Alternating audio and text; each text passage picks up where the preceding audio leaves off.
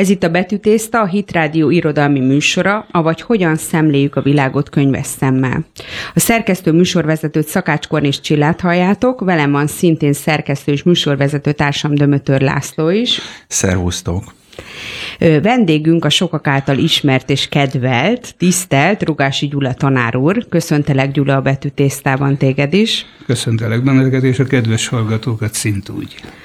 Minden vendégünknek feltesszük azt a kérdést, hogy miért szeretsz olvasni, vagyis hogy miért tartod fontosnak az olvasást. Ez a kérdés egyenértékű az, hogy miért szeretsz levegőt venni. Hát próbáljuk meg, ha nem. Következésképpen, hát itt azt hiszem, hogy arról kellene először is beszélni, de az, az egész csak Dostoyevsky rovására történhetne, hogy abban a világban, amelyben az ember beleszületett és amelyben felnőtt, és még nem nagyon zavarta meg az idilli képet, a magyar televízió, és egyáltalán televízió műfaja, maximum a rádióban lehetett színházi közvetítéseket és dramatizált rádiójátékokat hallgatni. A magyar felnőtt lakosság igen tekintélyes része üres téli estéken, üres óráiban egyszerűen olvasott. És nem szükségszerűen csak ponyvát vagy ócska förmedvényeket, hanem a világirodalom klasszikusait. Ezen túl emlékszem rá gimnazista koromban, ugyan kétségtelen nem matematika, fizika szakos osztályba jártam, hanem nyelvszakos osztályba, az kifejezetten szégyennek számított, hogyha valaki hát nem volt képben,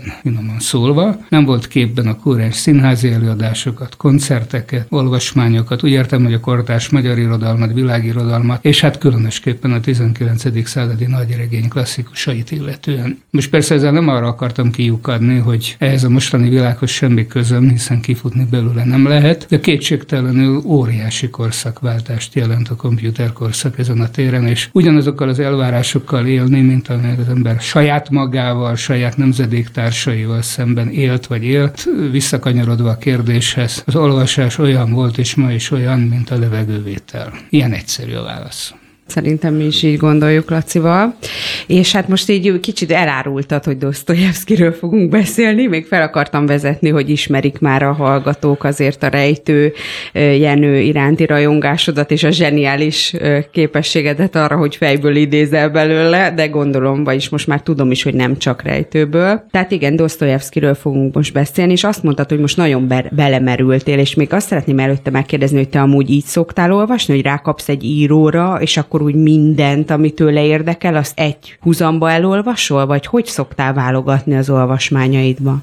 Hát erre nem nagyon akad idő. Tekintettel arra, hogy munkahelyi vagy próbálkozási idézőjelbe vett ártalom is. Utoljára múlt hét csütörtökén esett szó Dostoyevskiről, jelesül a nagy inkvizitor betétről, a Karamazovokból. Talán két évvel ezelőtt szerepelt ö, ö, nem ez a jelenet, hanem a bírósági tárgyalás, amely jóval hosszabb, ugyancsak a Karamazovokból ból e, Szentpál akadémistákból szerveződő és máig meglévő úgynevezett önképzőkörben, és folyosai beszélgetésben derült ki, hogy 1979-ben, amikor az ember szerény pályafutását kezdte a Színeakadémia világirodalom tanszékén, akkor éppen ez osztatott ki rám szerepül, hogy tudni Balzacról, Flaubertről, Dostoyevskyről, Melville-ről, tehát tényleg a regényirodalom legnagyobb korszakáról kellett, idézőjelben kellett beszélni. Tehát, hogy mondjam, szinte tényleg, mint a levegővétel, függetlenül attól, hogy nem vagyok irodalmár, ez a szerelem, ez múlhatatlan.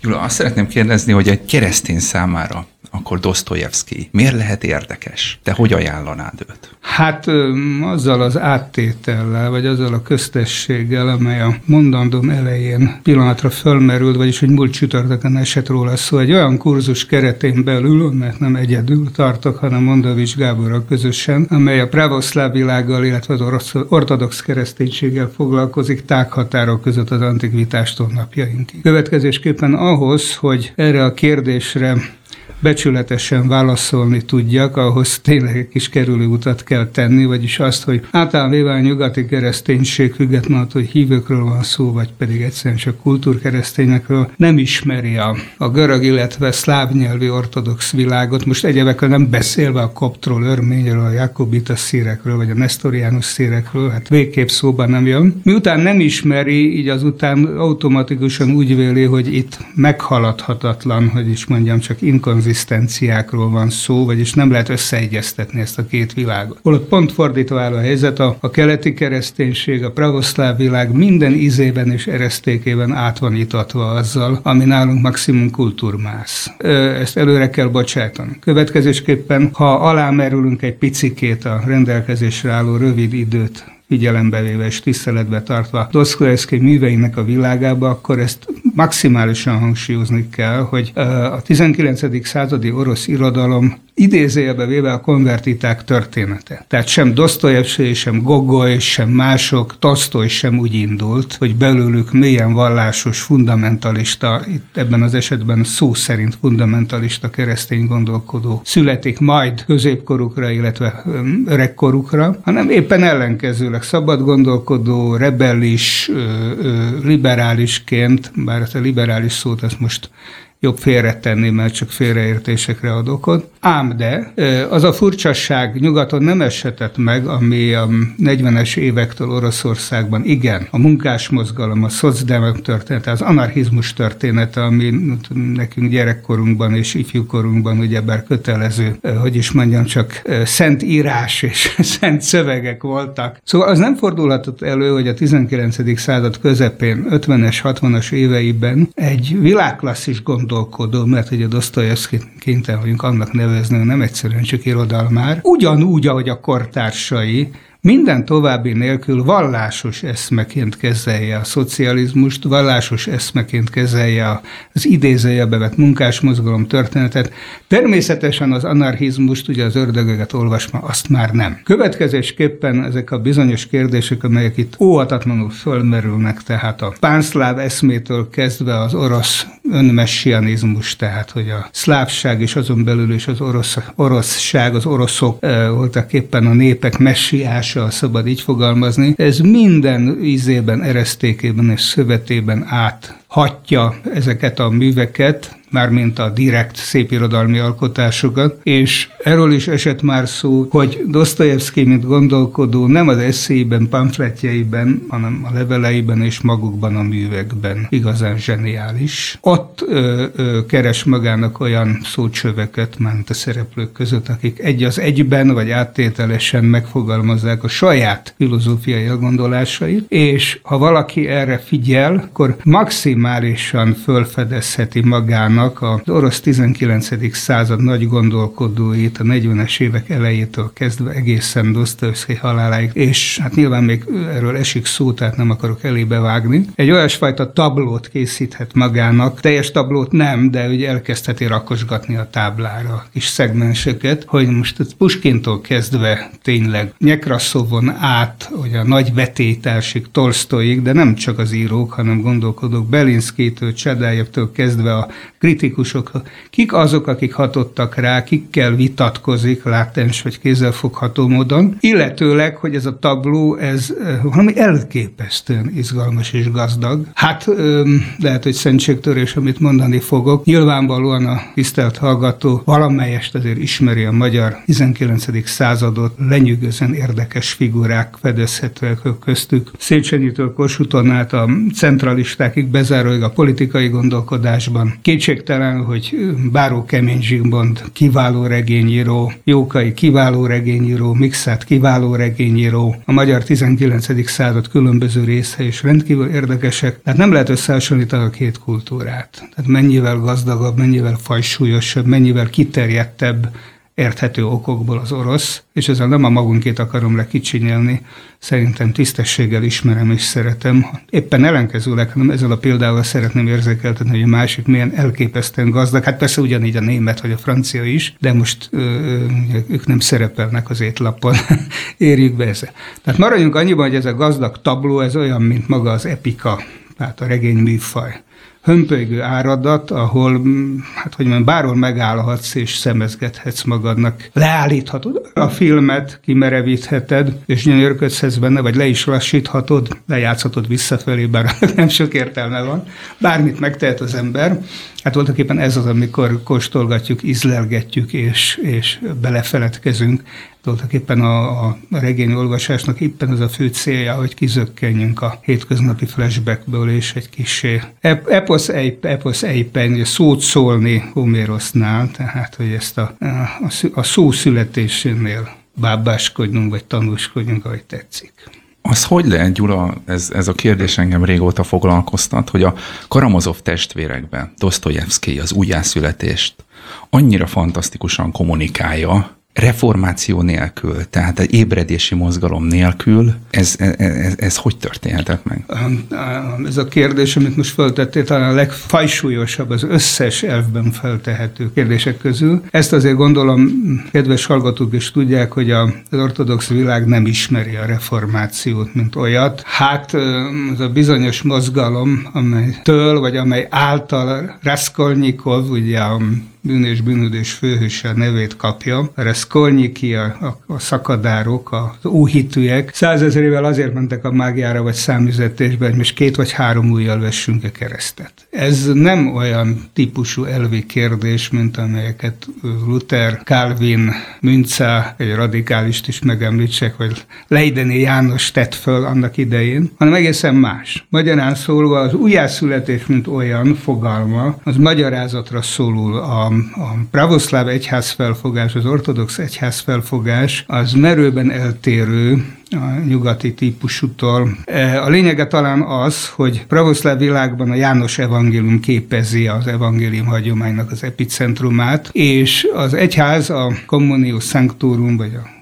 koinónia tonhagion, vagy szünkoinónia tonhagion, tehát a szentek közössége, az minden pillanatban az örökké valóságra nyitott világ. Mondjuk a kettő, ahogy az ikonban is, most nem az ikon propagandája hangzik el, félrehetés ne egybe van szerkesztve. A liturgiának az a célja, hogy a pravoszláv hívő belépjen az örökké valóságba, utána kilépjen és hazamenjen és üzze a hétköznapi mesterségét. Az imának ugyanez a célja. Igazából véve ez a bizonyos újjászületés, most a klasszikus párbeszédet pergessük le magunk előtt, amelyet ugye Nikodémosszal folytat a názáreti. Mit tesz Isten éppen az előbb említett evangéliumban? Természetesen nem válik okafogyottá, de egészen más dimenzióból, egészen más perspektívából kell közelíteni hozzá. Ezen túl pedig, ahogy Gagoly és Dostoyevsky példáját is említettem, ezek az emberek tényleg áttestek valamiféle újjászületésen, és nem úgy, hogy ö, valahol megtértek az utcán, vagy Isten tisztelet, hanem úgy, hogy magán az életművön belül tényleg politikai elgondolásokkal és filozófiai elgondolásokkal is kokettálva, illetve azokkal nagyrészt egyetértve, szép lassan, eh, hogy mondjam, eleven módon benne éltek abban a világban, amelyet maguk, maguk teremtettek meg a szereplők által. Következésképpen nagyon nehéz disztingválni, ugye bár, hogy hol kezdődik Aljosha Karamazov, és hol végződik Dostoyevsky. Hol kezdődik eh, Zosima Starec, és hol kezdődik Dostoyevsky. Nem megjegyzem egyébként, hogy Zosima Starec viszont konvertita, tehát ő egy, eh, szóval múltja van, ugye, nem szerzetesnek született. És ez a másik fontos dolog, hogy a pravoszláv kereszténység igazából véve két világ. Az egyik, a, hogy mondjam, a hivatalos vallásosság XY, Pimen, minden oroszok pátriárkája, aki komszomol titkár volt, és Brezsnyev nevezte ki, illetve a sztárecek, tehát a szerzetesek, a remeték, ez két teljesen különböző világ. Az, hogy múltja van, az annyit jelent, hogy neki a mi fogalmaink szerint is hát egy sztárecnek, egy szerzetesnek meg kellett térnie. És ez vonatkozik a többi, ilyen Tihontól kezdve, más regényből van, van szó, ugye Tihon, aki a, a, az ördögökben ugye gyomtatója egy elmebetegnek, már bocsánat, hogyha ismeri valaki a művet. Hűvös rezonnal érvel, de körülbelül ugyanazokat az érveket, ugyanazt az érvtárat használja, amit normális esetben egy nyugati vagy bármilyen keresztény alkalmazna éppen ezzel a bizonyos újjászületéssel kapcsolatban.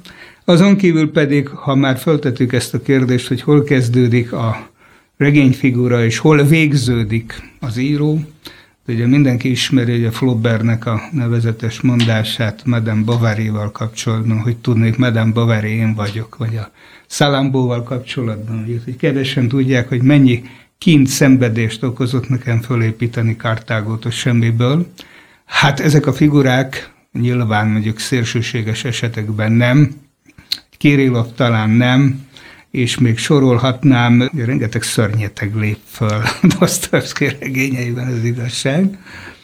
Tehát, hogy bizonyos értelemben Dostoyevsky is elmondhatta volna, de nem mondta és nem írta le, teljesen mindegy.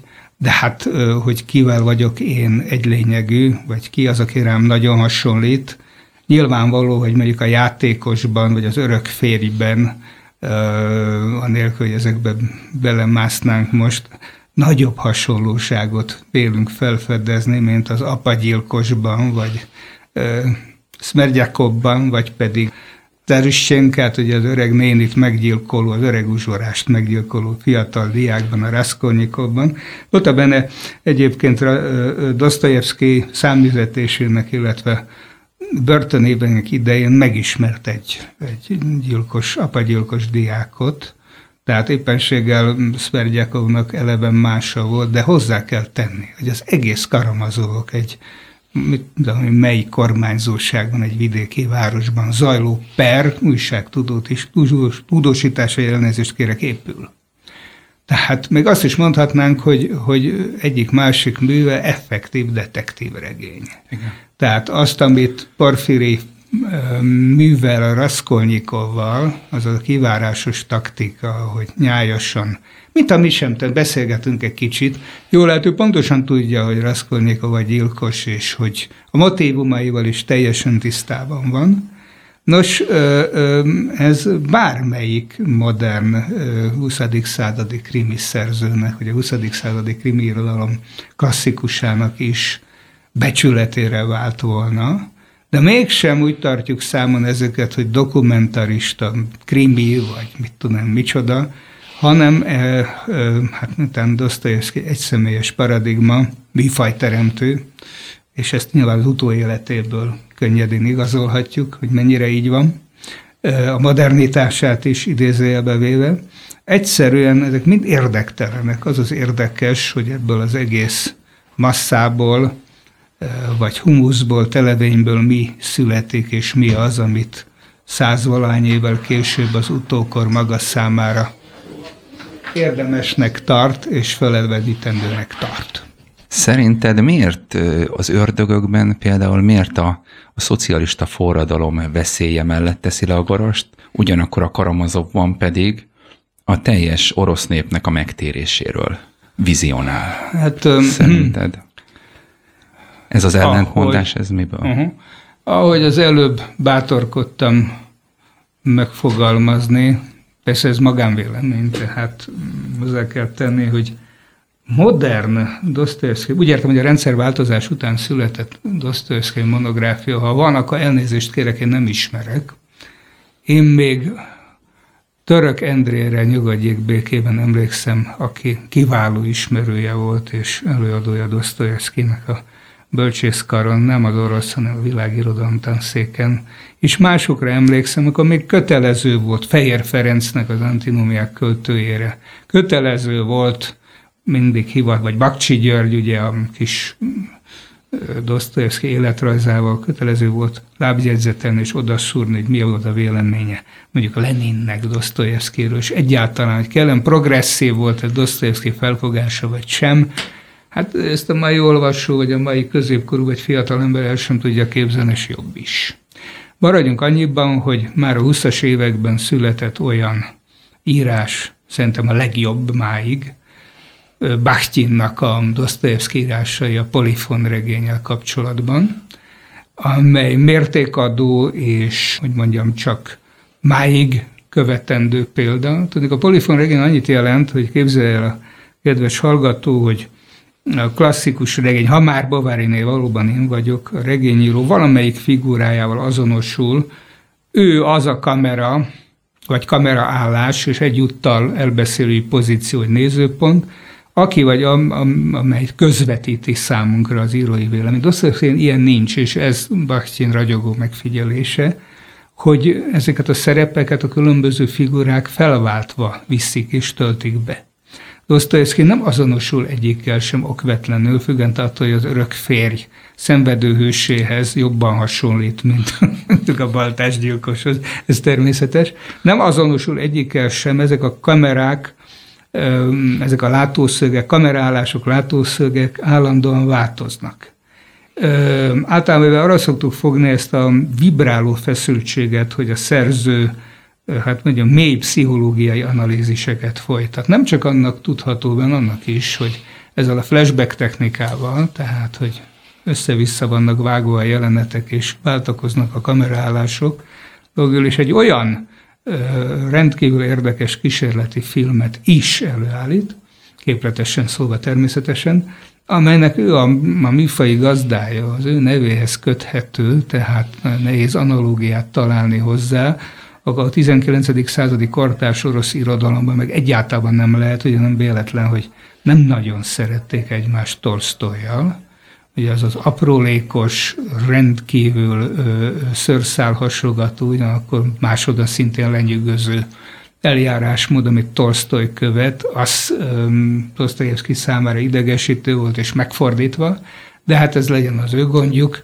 nekünk pedig ez legyen a legnagyobb problémánk, hogy melyiket olvassuk éppen, ha ráérünk, ugye? Szóval visszatérve ez a bizonyos polifont szerkesztés és flashback technika, ez azzal is egyenértékű, hogy amit föltették kérdést, hogy most hogy lehet az, hogy. Um, ugye az ördögöknek a, az alaptörténete egy anarchista per, egy brutális gyilkosságúak kiindul anarchista per, amelyet nyugaton is ismertek. Sőt, még a nagy klasszikusok is hozzászóltak, Marx és egyebek.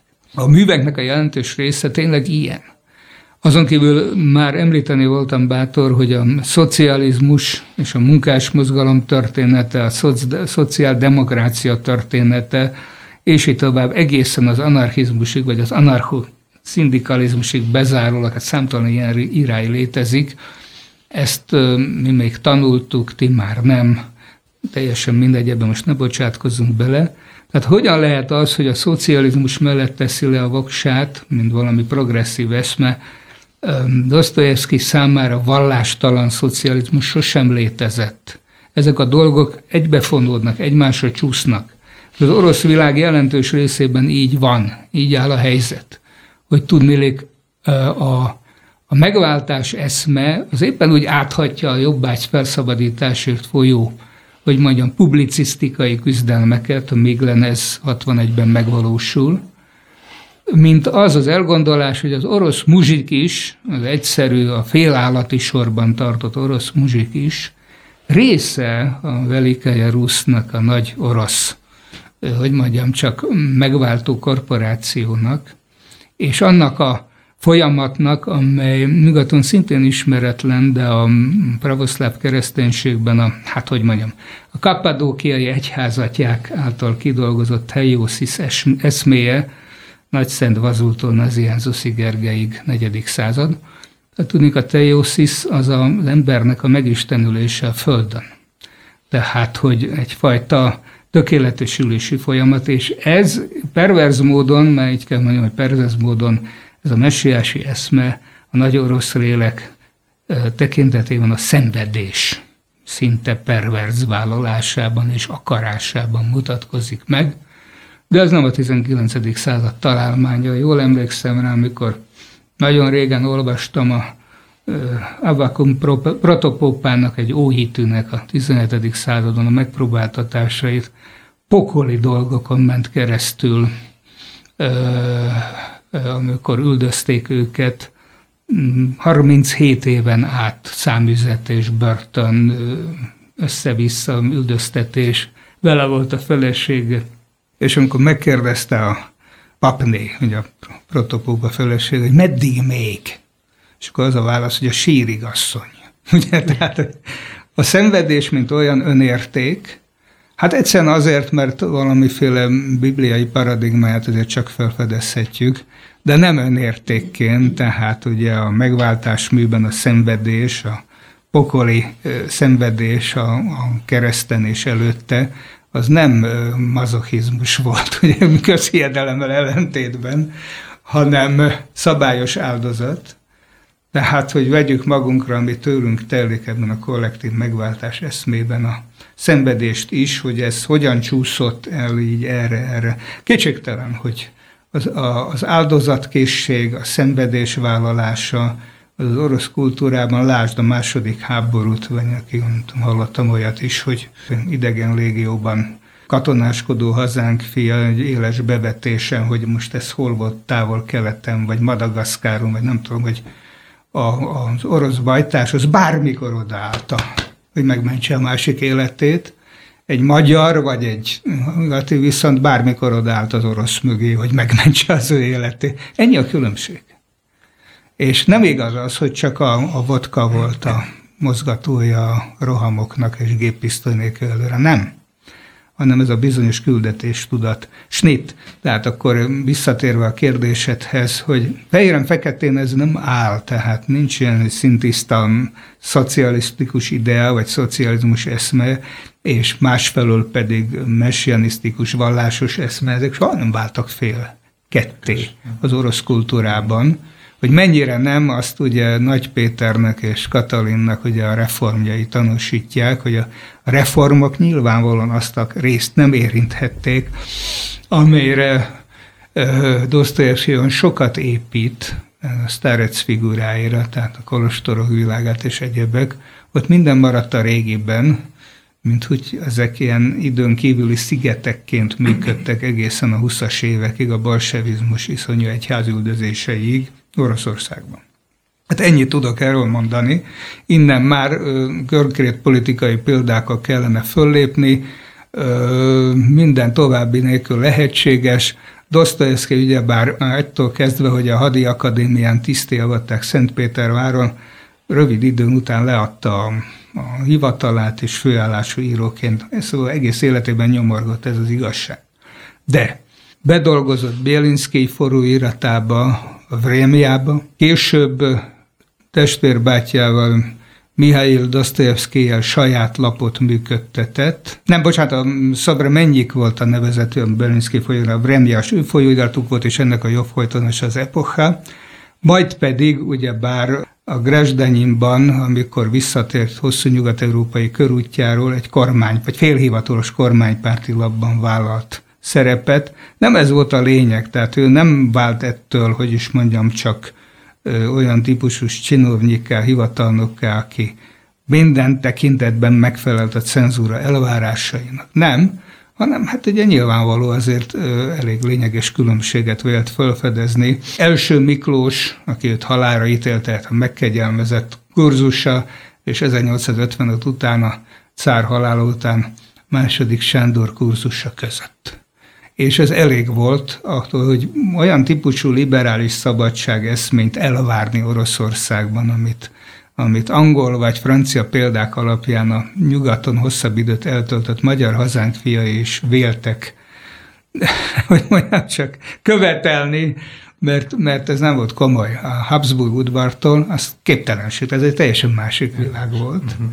Következésképpen, ha végigkövetjük Dostoyevsky politikai pályát, akit mondom, halára ítéltek, nem összeesküvésért, hanem egyszerűen ilyenért, hogy terjesztette Belinszkinek a híres levelét Gogolhoz. Nem tudom, hogy ismeritek-e. Sajnos nem. nem. Tehát, hogy ö, ö, Gogolhoz, akiből, eh, hogy is mondjam, csak szinte fundamentalista vallásos hívő lett, hogy elárulta az oroszságot, és így tovább, és így tovább, minden szinten, hát ezért halára ítélni. Tehát ez még nálunk se fordulhatott elő, tehát halára ítélni embereket a, a magyar forradalom vagy szabadsághoz leverése után akkor lehetett, amikor dezert, diverzáns vagy dezertőr, dezertőr katonákat, katonatiszteket és tábornokokat ítéltek halára. A világ összes hadseregében ezt tették volna, megjegyzem. Ezzel most nem hajnalt akarom fölmenteni, félreértés ne essék. De Vár, ilyen Várjál, Gyula, bocs, ez, ez, a, ez a gyekabrista felkelés, amiről a most gyekabrista fel, pardon, gyekabrista vagy dekabrista, akkor már ejtsük magyarul, mert manapság már ugye oroszul tudni az ritkán jön össze, tehát hogy a dekabrista felkelés az régen, az 25-ben, az csak egy emlék. Nem, nem, nem. Dostoyevsky halálos ítélete 49, azt hiszem decemberében született meg. Nem, nem, előtte valamivel, és akkor lezajlott az a procedúra, hogy a nyilvános kivégzésen ugye pergett a dob, majd levették róluk a kötés, mert várta a halált, és kihirdették a fölmentő, vagyis nem a kegyelmi ítéletet, hanem egy öt év számüzetés, rangvesztés, ő egyebet irány. Nem nagyon szoktak egyébként kivégezni embereket. Az apa és anyagyilkosokat sem végezték ki, hanem mentek kényszermunkára, és ott ugye előbb-utóbb a klíma és egyebek és a bánásmód úgyis elintézte a kérdést. A munkaerő az, hogy is mondja, csak fontosnak bizonyult. Igen. Következésképpen ennél radikálisabb pályakezdést nem tudunk elképzelni se. Innen jutott el Dostoyevsky, aki 21-ben született, és nem élte meg a 60. születésnapját, 81 januárjában halt meg Szentpéterváron, jutott el odáig, hogy előző évben, tehát szűk egy évvel a halála előtt, kvázi, hogy is mondjam, csak egyfajta apotheosisig, fölmagasztosulásig, hogy ő mondta el Puskin évfordulón a beszédet a művet Pétervári körök előtt, méghozzá olyan hatással, hogy Nyekraszov is, akivel már régóta haragba volt, és mindenki tolongott, hogy ölelgethesse, és dübörgött taps, és örjöngés, és egyebek. Magyarán szólva, hogy azt most nem szeretném gorcső alá venni, mert ez kicsi távolra vezetne, hogy a 19. századi orosz kultúrában Puskin volt az etalon, tehát világosan le lehetett mérni, hogy ki, sőt, később is, még a 20-as években és a században is, sőt, meg lehet figyelni Cvetájevától Mendelstemmig, hogy Puskinról mindenki ír valamit, és amit ír, az perdöntően árulkodik a gondolkodással. Nem politikai értelemben csak, hanem az irodalomról, a művészetről való gondolkodásáról is. Egy szó mint száz, tehát a halára ítélt fiatalember, aki ugye akarata ellenére hadmörneki akadémiát végez, és szép pályafutás biztosítva lett volna a hivatalnokként vagy a hadseregben, Egészen odáig, hogy egy életen át nélkülöző, hát súlyosan ep- epilepsziás beteg, és hát rengeteg, mm, hogy is mondjam, csak pszichés tünetet produkál, hogy fejezem ki magam. Nem könnyű egyéniség eljut a, mondom, a klasszicizálódásnak eme fokáig. Aztán, ami ugye már kevéssé érinti az ember életét, mert már nem résztvevője, csak elszenvedője, hogy az ő temetése a Alexander Nyevszki kolostor kertjében az társadalmi esemény volt a korabeli Szentpéterváron. Kormány tényezőktől kezdve rajongókon át, művész és pályatársak, mindenki kötelességének érezte, hogy pedig januárban elég hideg van. Péterváron fúj a szél és a többi, hogy részt vegyen ezen, hát, de ez már az utóélet, sajnos, úgyhogy az életműre koncentrálunk, és nyilván ez a bölcs és követendő példa, akkor erre is térjünk vissza. Egy szó mint száz, nem lineáris a pálya, ugye?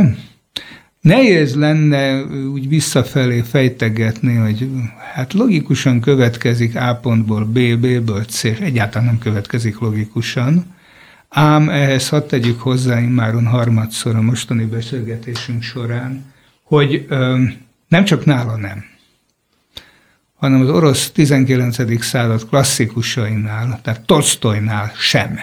És nyilván, amit teszem föl Belinszkénél, nem hal meg 37 évesen, meg sokan, akkor náluk is valószínűleg ez lett volna a helyzet, de még olyan arisztokratikus beállítottságú emberek esetében, mint Lermontov, vagy ugyancsak tisztességes birtokokkal rendelkező, jövedelő birtokokkal rendelkező Nyekraszó, vagy, vagy Goncserv és mások esetében sem volt ez törvényszerű, hogy A pontból következzék B, függetlenül attól, hogy ők nem egyszerűen csak elszenvedői voltak, hanem formálói ennek a kulturális és politikai arculatnak, de mindennél fontosabb mondom az, hogy a, az orosz küldetés tudat, a a népek messiási, messiási eszme, a pravoszláv világ, és abba azon belül. Az egyén, hogy is mondjam, csak morális pozíciója, és nem csak morális, hanem egzisztenciális pozíciója is. Egészen másként engedi meg föltenni ezt a kérdést, hogy megtérés, mint ahogy ezt mi sejthetnénk, vagy sejtjük is, nyugati módra. Ez mindmáig igaz egyébként, én természetesen nem lévén hogy mondjam, russzicista, én nem ismerem ilyen mélyen ezt a világot, abszolút kívülállóként mondom, amit mondok, csak tisztelőjeként és kedvelőjeként, minden visszásságával ellentétben persze, de abba a csapdába azért ne próbáljunk meg beleesni, amit mi is követtünk fiatal korunkban, vagy többé-kevésbé szintén mindenki, hogy a, az orosz nyelven és az orosz kultúrán álltunk bosszút a Szovjetunió miatt. Na nem. Szóval ennél azért kicsit bonyolultabb a helyzet. Még ha a Szovjetunióra tekintünk, akkor is, Következésképpen próbáljuk meg ezeket amennyire lehet külön választani. Tudom, hogy nem lehet, de próbáljuk meg, és csak akkor vagyunk méltányosak és, hogy mondjam, csak bölcsen objektívek, hogyha ezt megtesszük. Én azt szeretném tőled megkérdezni, hogy ha valaki nem olvasott még Dostoyevskit, akkor te mit ajánlanál neki így elsőre, hogy mit olvasson el? Persze tudom, hogy ez nagyon egyéni, meg ízlésfüggő, de azért szerintem neked van annyi rálátásod, hogy mi az, ami esetleg könnyen fogyasztható, vagy tényleg olyan értékeket kínál, ami, ami mindenki számára ő, tud adni valami pluszt. Igen. Hát természetesen, hiszen az embernek az egy életen át ez volt a dolga, hogy ajánljon irodalmat, bármilyen humántudományhoz és egyebek, tehát akkor ehhez sem lesz, vagy lehet nehezebb, vagy sokkal nehezebb. Miután az idő kevés, és olyan mérő információ zuhatak közepette élünk, hogy, hogy mindennek és mindenkinek megfelelően amúgy sem lehet, Maximum arra van idő, hogy a legnagyobb klasszikusokat olvassuk, és a legnagyobb klasszikusok legfontosabb műveit olvassuk. Tehát most nyilván az ember azt is mondhatná, hogy akkor fussuk végig a följegyzések a holtak házában, tól egészen a Karamazovokig bezárólag, ez 79-es, tehát másfél évvel a halála előtt jelent meg, amit csak lehet, de nem, erre nincsen idő. Tehát inkább megpróbálom teljesen, hogy mondjam, szubjektív módon, a saját ízlésem vagy élményeim alapján megközelíteni a dolgot. Ha jól emlékszem, már pedig feltetőleg azért csak jól emlékszem, hogy 16-17 éves korom közt került elő kezembe a, a bűn és bűnhődés. Ugye, tehát a klasszikus eset kamaszkodom. Na hát kamaszkodom nagyon nem tesz jót a bűn és bűnhődés olvasása, különösen éjszaka, hogy ez lenni szokott. Következésképpen maximum annyit lehet tenni, hogyha valakinek van ideje és kedve, mint ifjú ember, akkor ne azzal kezdje, hanem kezdje el a, szerintem az életmű csúcsával, a karamazogokkal. És akkor ez, ez kellene hozzárendelni, vagy ezzel kéne ráfűzni. Csak hogy a bűn és bűnhődés, mint a félkegyelmét, az ördögöket, ha idáig eljutottunk, mondom, ha idáig eljutottunk, akkor úgyis megy minden magától, akkor már nem lesz nehéz. Sőt, gyanúm szerint, ha valaki a karamazókat végigolvassa, akkor sem lesz már nehéz folytatni valami másik klasszikussal, sőt az lenne meglepő, hogyha valakit vissza lehetne fogni. Igen, nem, de tudom jó, hogy nem ez a lényeg. Technikailag nem megy az olvasás, tehát nem az érdeklődés tekintve a ifjú nemzedékeknek, tehát a, ezeket a bigyókat nyomkodó, tehát az okos telefont, a táblagépet, a komputert nyomogató ifjúságnak egyszerűen az, hogy elolvasson 20 oldalt egy helyében, az megoldhatatlan nehéz. Akkor is, hogyha zseniális és nagyon érdekli. Erre viszont még mindig nem tudok mit mondani, mert még mindemáig nem jutott eszembe semmi. Amit, vagyis mondjam, vagy amivel ezt az anomáliát, vagy ezt a szerencsétlen helyzetet, nem tudom minek nevezem, tény, tehát nem lehet kikerülni, és nem lehet egyszerűen csak szidalommal ellensúlyozni, vagy lelki fröccsökkel ellensúlyozni. Ez nyilvánvaló, hogy ezt hogyan lehetne megoldani. Fogalmam sincsen. Minden esetre az olvasást nem lehet semmi mással behelyettesíteni. Tehát az olvasást nem lehet. Ja, igen, a hangos könyv. Lehet. Fogalmam sincs. Nem az igazi. Az olvasás ugyanis személyes ügy. A hangos könyv már nem az. Az irodalmi műveknek a film és színházi adaptáció ez egy külön történet, az oroszok zseniálisan képesek saját klasszikusaikat dramatizálni, Tehát azért vagyok be őszintén, hogy igazán nagyot mondjuk a Csehov adaptációkkal lehet elérni, és mármint a Csehov, aki mint színpadi szerző lépett föl, és ha valaki, mit tudom én, ványabáncsikkal vagy cseresznyéskertekkel próbálkozik, akkor minden további nélkül megvolna a javaslatom, hogy ezt és ezt a klasszikust nézzék meg, és így tovább, és így tovább, és így tovább. Azt hiszem, hogy a, a bűn és bűnhődésnek is van egy olyan verziója 60-as évek elejéről, ahol a nagy Innokenis Mektunovszki alakítja Parfirit. Raskolnikovot nem ismer, mert a Raskolnikov figura. Óriási, zseniális színész a művész színházból. Na most, de nem. Szóval ne kerülgessük a forrókását, ez nem fog menni.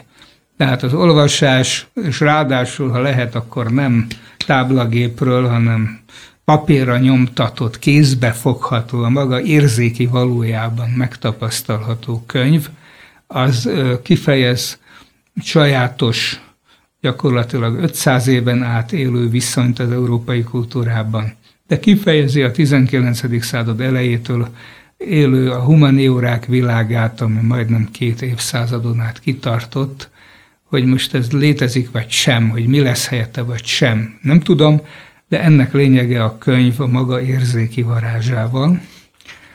Hogy is mondjam, ahogy Szerbantannál szerepel, könyvek és ifjúság elégiája, tehát az ember az ifjúságra emlékszik, könyvekre is emlékszik. Ha nem, azt nem tudom. Nem tudok mit mondani. Ez kívül esik a horizontomon.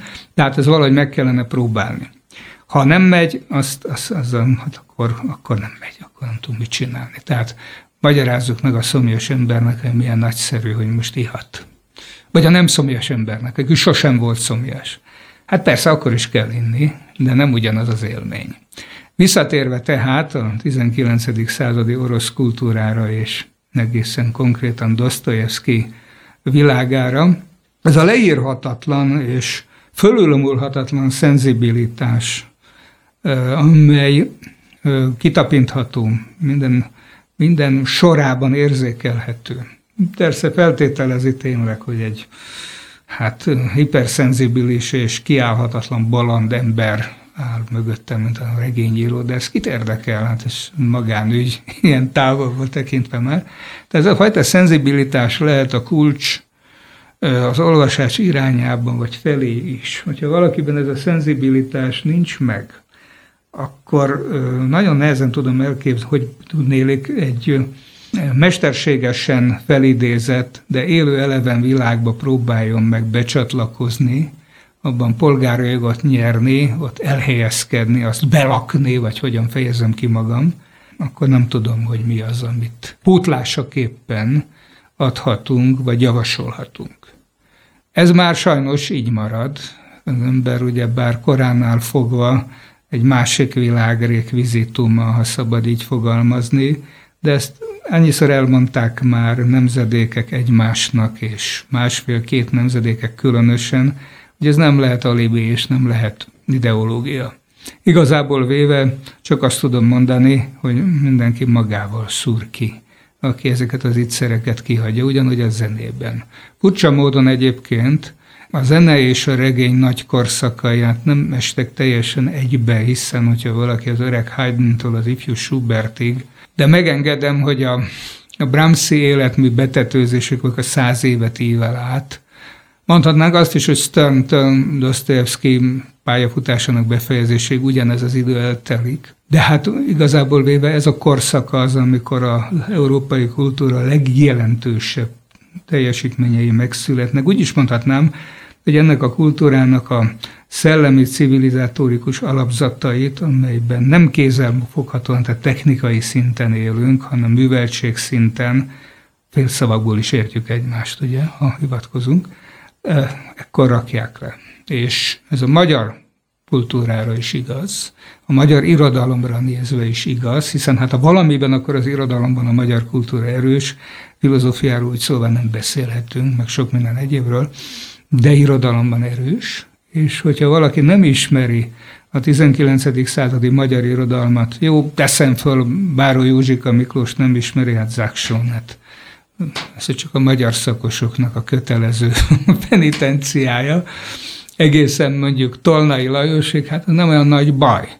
De az már nagy baj, hogyha a klasszikusokat sem ismeri, mert akkor voltaképpen nem ismeri a 19. századi magyar kultúrát, ahol is a mi szellemző alapzatainkat rakták le, jó és rossz értelemben egyaránt. A vallásról sem beszélhetünk, meg abból se ért meg semmit, hogy mi történt ebben az országban. Csak ilyen anakronisztikus ködökkel, vagy köd pászmá, pászmákkal szembesül, világos látásra alig, ha tehet szert. Jó, egy szó mint száz, természetesen ez itt most már a buzdító beszéd, a propaganda beszéd, hogy, hogy szeressünk olvasni, de hát ezt itt nem lehet. hogy mondjam, el lehet mondani százszor, hogy szeressünk olvasni, és étvágygerjesztő előadásokat lehet hartani arról, hogy milyen finom ételeket tálunk de étvágygerjesztésről étvágygerjesztően beszélni, az nagyon nehéz, bár nem lehetetlen feladat. De akkor inkább beszéljünk arról, hogy neked mit adott a Karamazov, tehát te miért szereted, és mi az, amiért mondjuk akár vissza is térsz hozzá, és hm. akár újra elolvasod. Igen. Részleteiben már jó néhányszor visszatértem hozzá, és erre nem magyarázat az, hogy föl és fölmerült újra és újra különböző típusú órákon és előadásokon illusztráció vagy mint főtárgy. Összességében véve a Karamazovok az egy olyan, is mondjam csak, társadalmi tabló, kultúrhistória, szellemtörténet, vallástörténet, és ezek így mind együtt, amit együtt sehol senkinél nem tapasztaltam meg, meg más kedvenceknél sem, mint mondjuk Flaubert vagy Stendhal sem. Talán elégséges ö, magyarázati lehetőség, igen, vagy legalábbis annak kínálkozik, hogy nagyon szeretjük, teszem föl a, a Stendhali életmű csúcsait, a vörös és feketét, a pármai kolostort, és össze is vethetjük, vagy Balzacot, az elveszett illúziókat, és összevethetjük ezeket a figurákat mondjuk az alulról self mentként feltörő fiatal embereket, akik nem voltak eredendően nemesek. Dostoyevsky notabene az volt, és Raskolnikov is, mint tudjátok. De mindegy, tehát összevethetjük ezeket, tehát a Lucien Rubinprékat, Julien Soreleket és másokat, a Raskolnikovokkal és a Karamazov testvérekkel, de hozzá kell tenni, hogy ez a Karamazovok, Brechi, tehát testvérek, ezek tényleg többes számban értendőek. Állítólag Freud azt mondta, hogy minden Dostoyevskyből tanult az emberi lélekről. Ezt Tehát mások is mondták. Még Nietzsche-nél is olvasható ilyen aforizma, lelkük rajta. Még Wittgenstein is. Igen. Hogy a, a kis Dostoyevsky eszéjével, amikor etikáról beszélt, meg hallásról beszélt, akkor furcsa módon Fraser aranyága mellett, nem tudom, hogy ismeritek-e Fréze, 12 kötet, ugye a kultúra, antropológia, klasszikus etnográfia klasszikusa, vagy alapműve, pont Dostoyevsky merül föl. Igen, hát a, a már szlogenekkel dolgozunk, akkor a, a vonatkozó mondat az úgy hangzik, hogy Csilleviktaina, ugye az ember titok. Na most hát ezzel mély értelmű hogy ezt mondom, hogy ember titok, meg banális hülyeségekkel jöhetek elő. Dostoyevsky pedig Na jó, visszatérve tehát, nem elégséges összehasonlítani a Stendhali, Balzaci, Flauberi figurákat, ugye zseniális szerzőket, és általam nagyon szeretett szerzőket említettem föl. Tehát még egyszer erről van szó, hogy a karamazovok többes számban értendők. A karamazovok nem egy, hogy mondjam, csak ö, család és az ő regénye, családregénye, Budenbrockig bezárólag, vagy akár meddig, Gálszőszé szagájáig, farszát szagáig bezárólag bőven emlegethetünk az európai irodalomban ilyeneket, hanem valódi plurális, ezek a figurák, tudnélik a Dmitri, az Aljósa, Szbergyakov és az Iván egy soha húsvér formában együtt nem létezhető emberi figurának a különböző arculatait és aspektusait teljesítik meg. Azt is lehetne mondani, hogy íme az ember. A legmélyebb bugyraival egészen ugye a, az Aljósa Karamazovig megtestesítendő, hát ugye ez a szentség fogalma, ez megint csak idézőjelbe szerepeltetendő, hogyha oroszul veszük, illetve a pravoszláv kultúrában, mert a teiosis problémával már utaltam erre. Külön-külön egyik sem, mindegyik abszolutizálható együtt már nem. Tekintettel arra, hogy ugye Dostoyevsky tervezte azt, hogy folytatja a karamazovokat, ebben ugye a halála erősen megakadályozta, de jobb is, hogy ezt nem tette. Ha folytatta volna, az volt az elképzelése, amennyire a naplóiból és a leveleiből, meg a széljegyzeteiből tudható, hogy Aljósa Karamazóban tényleg sztárec lesz, majd pedig kivetkőzik, tehát hogy a leveti a csuhát. Egyébként a fogadalmas sztáreceknek nem szabad. Tehát egyszerűen többet nem vesznek föl civil ruhát. Ilyen, ilyen szocialista, anarchista lesz, és kivégzi. Világos, hogy ebből az abszurd ideából ugye azt részben arra a következtetésre juthatunk, hogy jobb is, hogy nem, de a lényeg ennek az, hogy nincsenek abszolút figurák, nincsenek Aljosha Karamazovok, és erre nagyon jó az Oszéma Starecnek a példája is, hogy egy megtérő konvertita, akinek a bűnös múltja az olyan, mint hogyha Ágostont olvasnánk, hogy fölkeltem a hetérak asztalától, és egyszer mindenkor mondatot bet nem. Na most, tehát egyik sem létezik abszolút formában, Mitri, Dmitri Dimitrinek, ugye Demetriosnak is megvan a maga megtisztulási útja, hiszen éppen úgy indul el a számüzetésbe, hogy Raskolnikov szonyjával. Iván Karamazov pedig maga elképesztő társadalmi ideáit és félig anarchista eszméit kénytelen szembesíteni a, azzal a jelenettel, amit gyakorlatilag, a, ha valaki ismeri Thomas Mann dr. Faustusát, akkor tudja, hogy mennyit köszönhet az a figura Dostoyevskynek. Tehát Iván Karamazov az ő poémájával, ami nem poéma, hanem az elmebeteg öreg invizitor és a meg sem szólaló földre újra eljövő messiás sajátos szituációja. Azt hiszem az egész életműnek ez a csúcs, ezt nem lehet fölülmúlni.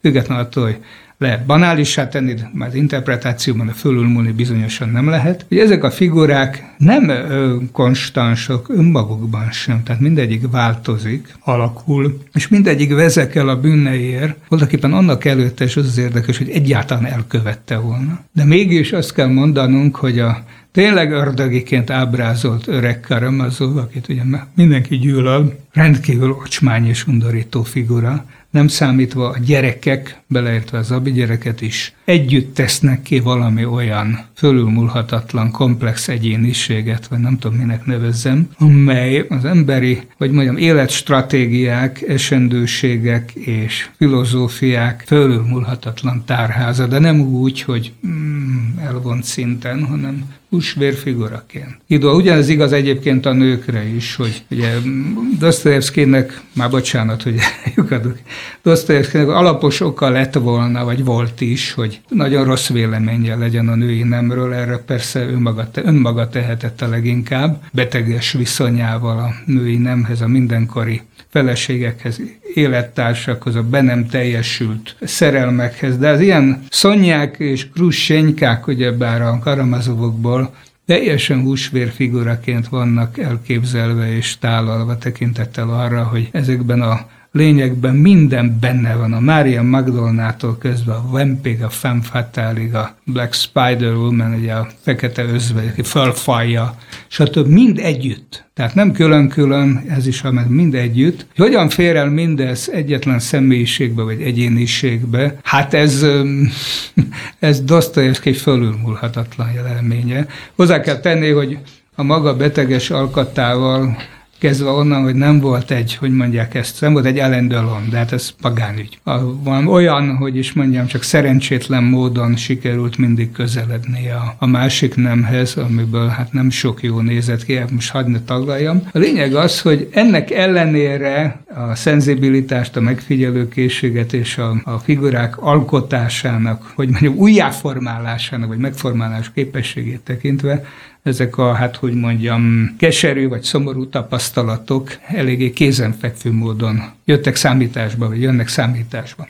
Egy szó mint száz, a karamazovoknak a, a karamazovokra vonatkozó kérdésed, vagy kérdésetek leglényege talán éppen ez, hogy itt jutunk el odáig, ahová sem az ördögökben, azt hiszem, sem a bűn és bűnhődésben, de még az olyan rokonszevés az kultúrában típust, kifejezetten típust formáló egyéniségben Miskin, ugye a, a Szent Baland és az együgyű, tehát mind a kettő egyszerre, tehát a Blazsenő is, az együgyű is benne van. Figurája sem képes húsvér módon megtestesíteni, mint ezek négyen együtt. De legalábbis hárman, hiszen Smerdjakov jobbára hallgat konokul. Ez is egyébként nagy dolog. Ez hát, hogy valaki nem kifejeződése beszél. valaminek, uh-huh. igen. igen. Azt hiszem, hogy most jutnánk el, a, most, most tudnánk belemenni igazából a lényegébe, de sajnos az időn közben lejárt, igen. Én mi nagyon szépen megköszönjük, Gyula, hogy nagyon itt voltál, és nagyon reméljük, Részemről hogy, a megtiszteltetés. hogy ezek után mindenki el fogja olvasni a Karamazov testvéreket. Biztatom mindenkit. Szép is lenne. És nagyon szépen köszönjük még egyszer, hogy itt voltál, és a hallgatóknak is köszönjük szépen a figyelmet. Ez volt már a betűtészta. Sziasztok! Sziasztok!